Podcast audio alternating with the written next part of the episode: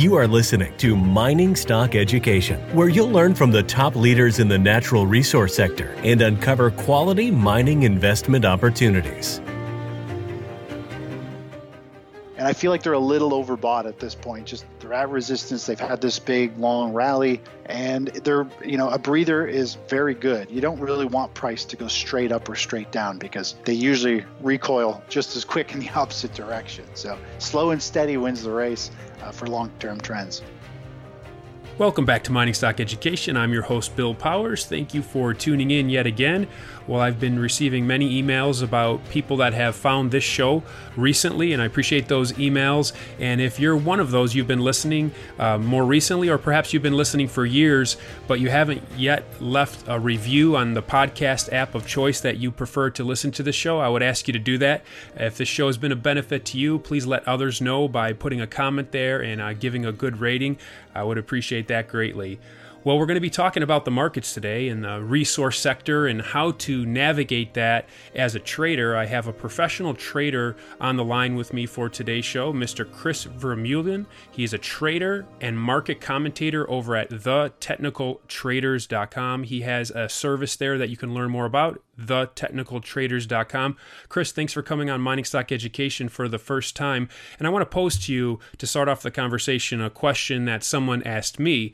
They said, Bill, with uh, steep rise in the gold stocks and many of these juniors since the sell off in mid March, that bottom there, we've seen a lot of gap ups. So they said, should I wait for these gap downs to, to be filled again before I take a position?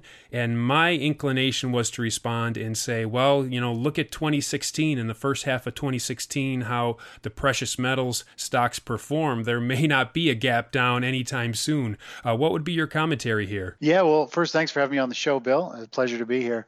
Um, taking a look at the the miners and the gaps. Now, I, I talk about gap fills all the time, and uh, I mainly focus on it with the SP 500 because it's the most liquid, is the biggest kind of index, and whenever there's a gap in the SP 500, almost almost 100% of the time it fills eventually, and and so I get that question all the time as well on what about this commodity or what about this stock, and uh, stocks, the bigger the brand name stock or the more liquid it is, the more chances are the gap is going to get filled.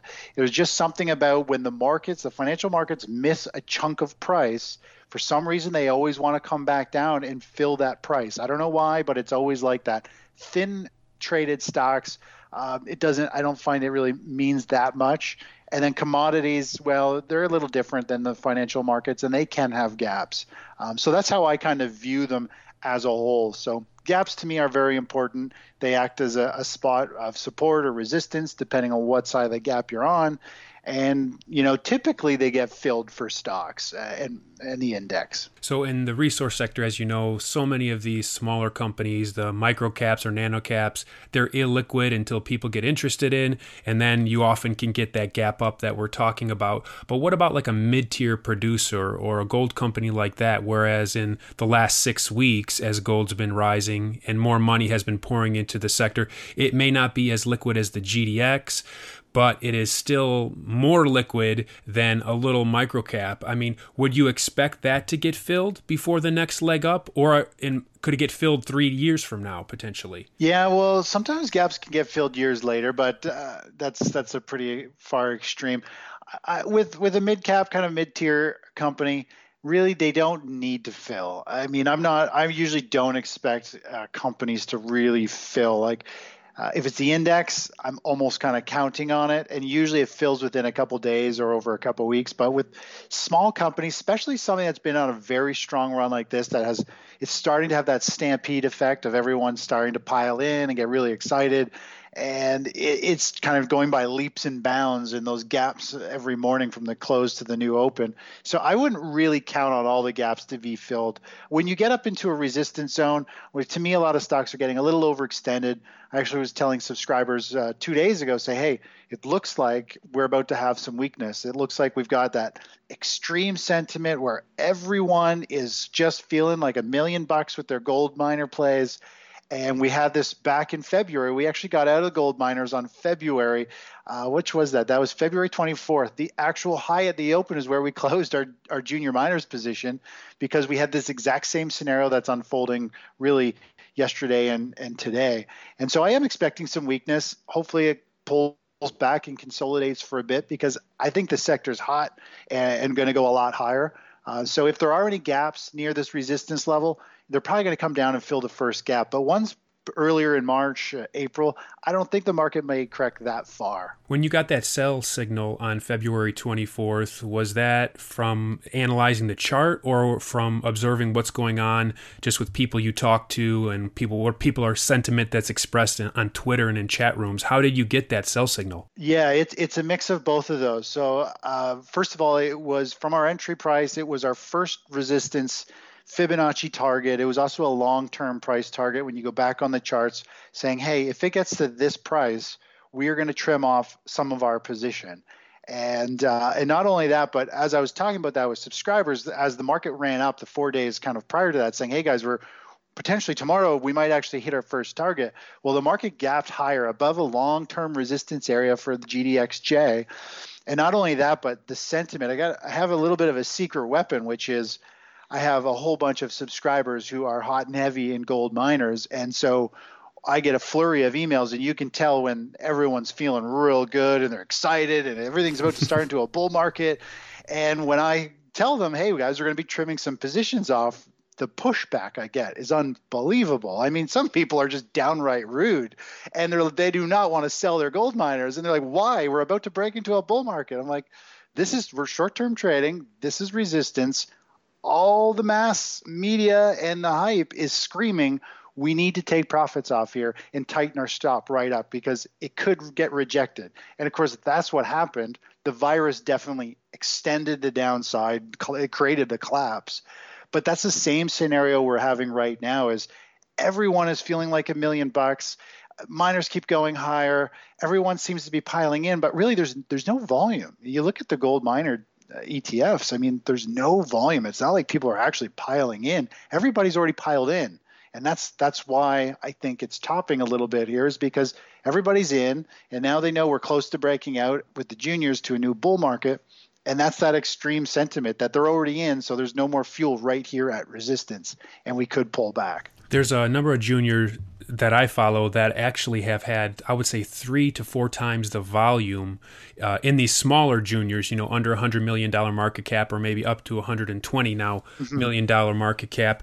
You know, if you analyze the GDXJ, that's actually an ETF for the mid tiers. It doesn't it ac- is, yeah. accurately convey what's going on in those smaller juniors. So, how do you, from a technical standpoint, judge your entry or your exits in some of these smaller mining stocks? Well, with they're a little more of a gamble generally. I mean, you're once you get into you know penny stocks, sub a dollar, like those really low price ones, they're really designed or they're they're really for very speculative players who are willing to take on a lot of risk. They believe in it longer term, so they're going to they're going to sit through 30, 40, 50% whipsaws. Um, it's a different class uh, of trading that you know everybody's got a little bit allocated on their portfolio. Say this is my high risk, this is my penny stock, this is my you know hopefully to make like 400 800 you know 1000% return on these on these micro companies so it's a bit different of a market and those ones really when you think we're starting a bull market gold's got the trend in favor large caps are, are now picking up speed. I mean you really those kind of stocks you, you can really just put money in and try and ride the tide and, and hope it turns into a 10 banger 20 banger who knows what it'll go into. But it is a much different mentality to trade those. I don't per se really swing trade those. Those are like i'm going to go throw you know 10 grand in this one and 5 grand in this one and 10 grand over here. And you just kind of do the scattergun approach with these you know, really you kind of want to look at high cost producers because once gold really takes off, those ones are going to be really leveraged. They'll go from making nothing to making ridiculous amounts. And, you know, there's going to be a lot of upside in those. So it's a very different game to play those. Uh, but they are coming to life. People have been piling in, they're running up. And, um, yeah, it's really exciting. I mean, this is the time when they should start to shine, and they are. And I think this is the infant stage. Like silver hasn't broken into a bull market, GDXJ has not broken into a bull market.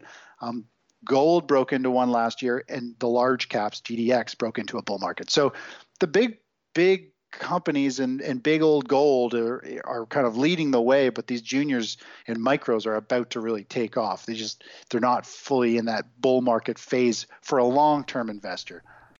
We'll be right back after this word from our sponsor. Silver One Resources is an exploration and development company backed by strategic investors Eric Sprott and SSR Mining. At Silver One's Candelaria Mine project in Nevada, there is already a historic resource estimated at 127 million ounces of silver, which Silver One is developing and advancing. The company's Phoenix Silver project, located within the Arizona Silver Belt, is an early stage exploration project on which native silver vein fragments have been discovered near surface. One grab sample assayed an astounding 14,688 ounces per ton. Yes, that's right, ounces, not grams. Silver One has tremendous exploration potential, is extremely leveraged to the price of silver, and is cashed up and poised to increase shareholder value. Silver One trades in New York under the ticker SLVRF and in Toronto under the ticker SVE. To learn more, go to silverone.com. That's silverone.com. So GDX uh, J, when you sold on February 24th, it would have been around the 45 level. It's reached as high recently at, about 48. So what type of retracement might we be looking at right here? Um, or do you expect it to pull back? Yeah, I'm expecting it to pull back. I would like it to pull back because we actually trimmed some positions off, and I'd like to add in and get and add more on a pullback here because you never know how big of a pullback you're going to get, and that's why you need to, as a shorter term trader, you need to trim profits, move your stops up. If it triggers your stop at break even or in a profit, I mean, hopefully you can reload at a lower price or wait for a brand new fresh setup that has an explosive move. So, looking at GDXJ right now, it's at this. Um, it is trading at 46.50. I mean, ideally, maybe it comes down into support, which will be around that 42, uh, maybe even 41 area, trade down there. So it's got a little bit of room to to fall and consolidate. And ideally, if it would trade sideways for a couple weeks, that would be great because what it is is it's eating through resistance here. It's building a new platform. People are lo- locking in profits. New investors are moving in, and that creates a launch pad for the next leg higher. And I feel like they're a little overbought at this point. Just they're at resistance. They've had this big long rally, and they're you know a breather is very good. You don't really want price to go straight up or straight down because they usually recoil just as quick in the opposite direction. So mm-hmm. slow and steady wins the race uh, for long-term trends you look for opportunities, Chris. And as I was perusing your website, uh, one of the things it said you want to do also is to minimize risk. So when it comes to a riskier trade, how do you approach that? And in the resource sector, a potential riskier trade would be what used to be the triple leveraged ETFs, the JNUG, uh, those type of uh, ETFs. Did you ever play around with those or use call options on those? We do, and this is the one thing that I do a lot different with my trading newsletter versus a lot of others is that I actually I focus on this risk management and I allocate certain uh, percentages of our portfolio and depending on that asset's volatility, um, how much how, the probability of it moving in our favor, how big that move is going to be, and which ETF we need to trade with it. I will adjust our position size. Maybe it's 25% of our portfolio, maybe it's 50, maybe it's less. It really depends on the asset class. And that's where um, it's really important. When I get to something really volatile or increased volatility in the markets, we downsize our position because you can make you know you're going to have a bigger move and it can also have a you can have a bigger loss. So you need to make a smaller position. You need to widen your targets generally and your stops. And so you have, really have to counter it with position sizing. And and if you go into a three leverage which i think the jnug and those have been all downgraded now but um, when you go into leverage unless you want to take on that risk and, and swallow a potentially you know significant loss if you're wrong you need to downsize your position and and so that's where I think a, a, lot of where I differ a lot is people like to go into the leverage and they like to do that, you know, swing for the fences and try and hit a grand slam. But there's a lot of problems with the three times. They lose value every day if it doesn't move in their favor. They're skewed. In huge volatility. They actually totally default and have major issues and don't track at all. So why why would you trade, you know, out of a ten thousand dollar portfolio? Why would you put you know ten thousand dollars in uh, a three times ETF that has all these issues when you can just put $30,000 into the one that's going to track very well and be very stable. And that's the way I see it. I, am not about leveraging my whole portfolio so I have 300% leverage on my entire portfolio.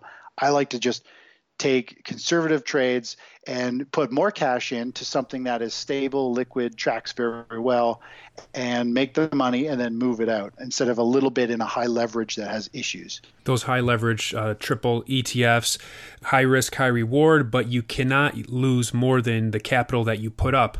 However, when it comes to futures trading, you can actually lose more money than you actually put up for a trade. How do you navigate the hmm. futures market? Yeah, the futures market's pretty wild. I really I haven't traded the futures in a while. Like I'll trade the SP 500, the ES Mini but I use I use the futures really for analysis because they're kind of like the raw the raw market. So I like to follow the futures, but I always trade with the ETFs with subscribers just because everyone can trade equities and you don't have that crazy leverage where you can blow your account up overnight.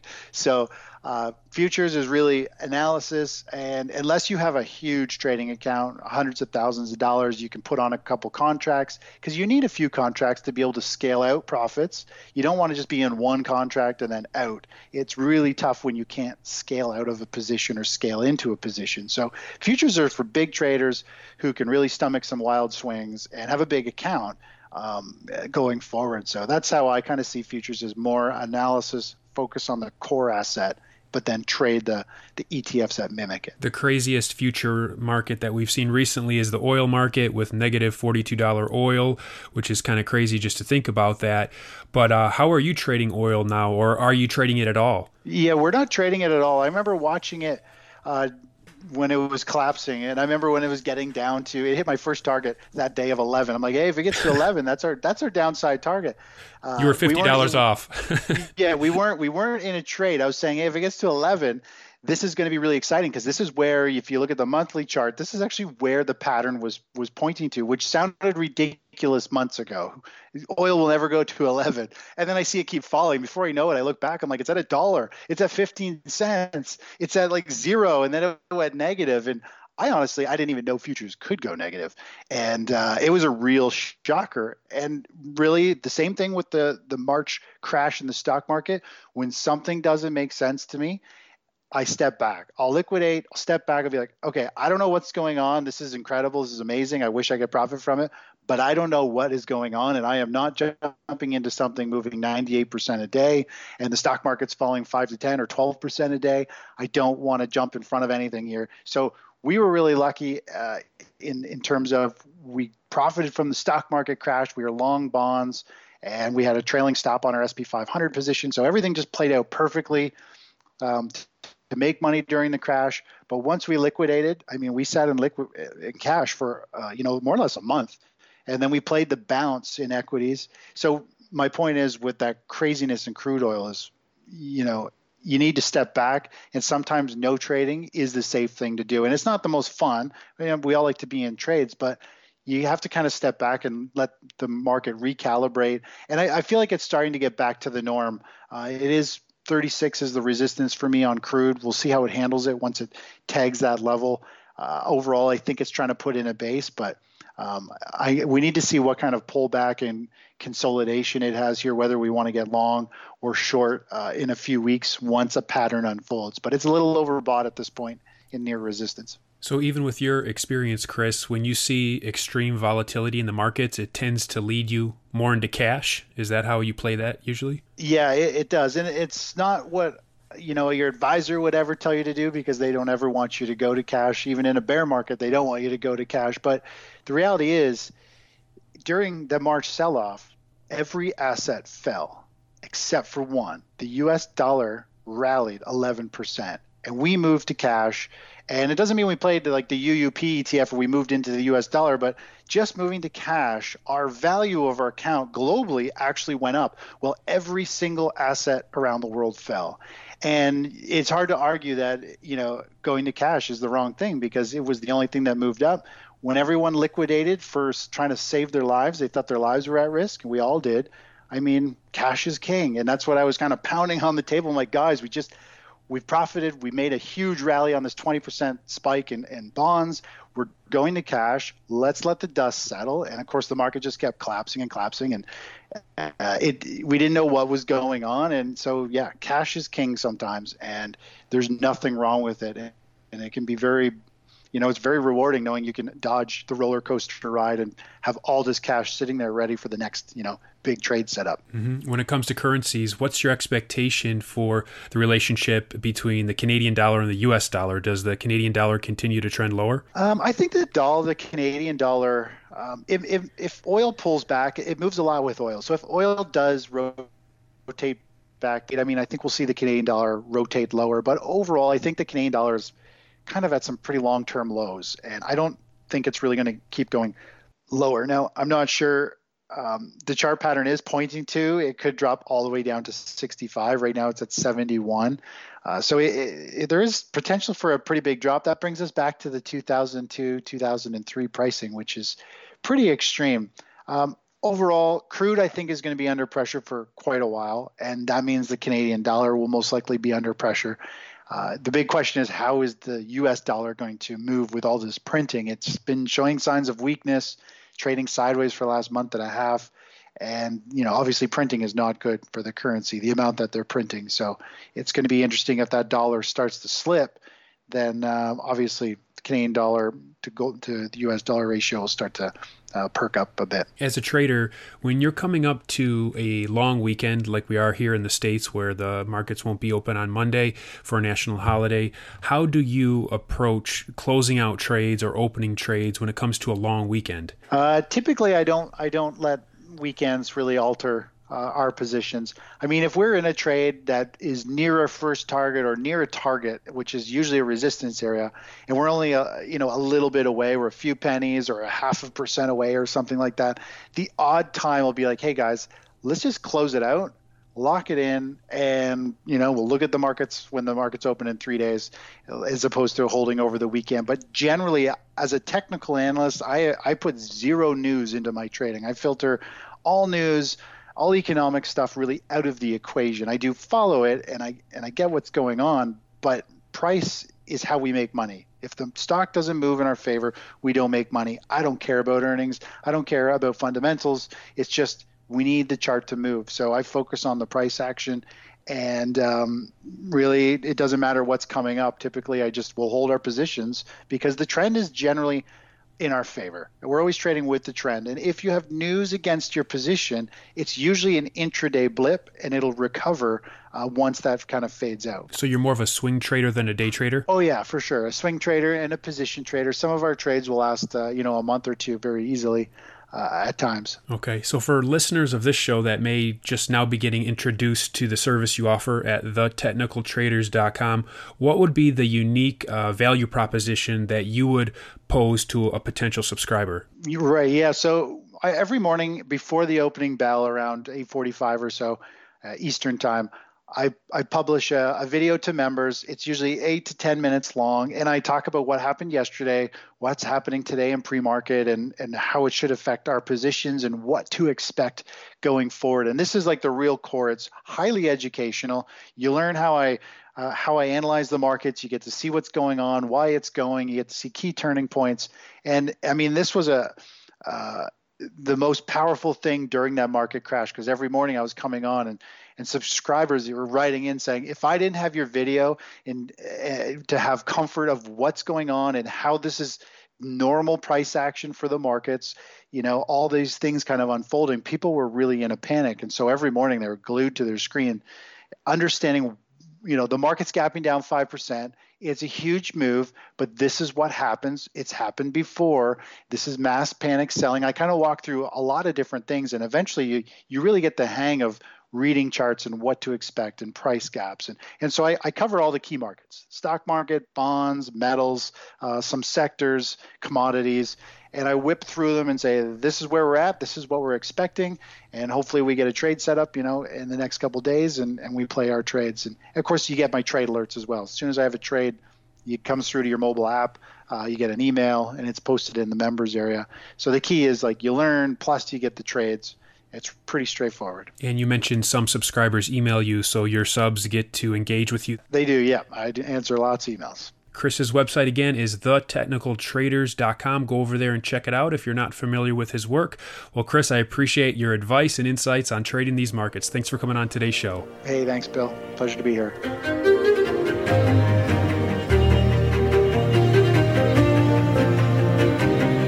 Thank you for listening to Mining Stock Education. Please subscribe and share this show with like minded investors. Connect with us at miningstockeducation.com and sign up for our email list to stay in touch. Much success to you as you learn about, invest in, and profit from mining stocks. The mining business is one that generates gigantic wealth. You know, a good drill hole that converts might cost fifty or hundred thousand dollars, and it might discover something worth a couple billion. There is no sector that I know of that has offered up as many predictable circumstances uh, where there was the possibility, certainly not the certainty, but the possibility of 10 for 1 returns, as there is in small cap and micro cap mining stocks concomitant with that, if you don't do the work, or even if you do do the work and don't discipline yourself on the sell side, there are very few places in the world where you can lose as much money as quickly as in mining stocks, too. I just started to study up on mining stocks and I just became fascinated because this is such a tiny sector and it's so volatile that either you could really you could do really really well or you could pretty much get blown out of the water really quickly. The mining sector is a very risky sector. It can take your money very, very quickly. Don't fall in love with stocks. Don't be overly confident and just do your work as best you can. Do your very best, but don't fall in love and don't get too overly confident because um, that's a recipe for disaster. I have met, you know, professional retail investors that have made a tremendous amount of money on the junior mining space. Some of them aren't accredited, and they just they spend their days researching, talking to people, being on the phone, being pouring through financial documents. But it requires commitment.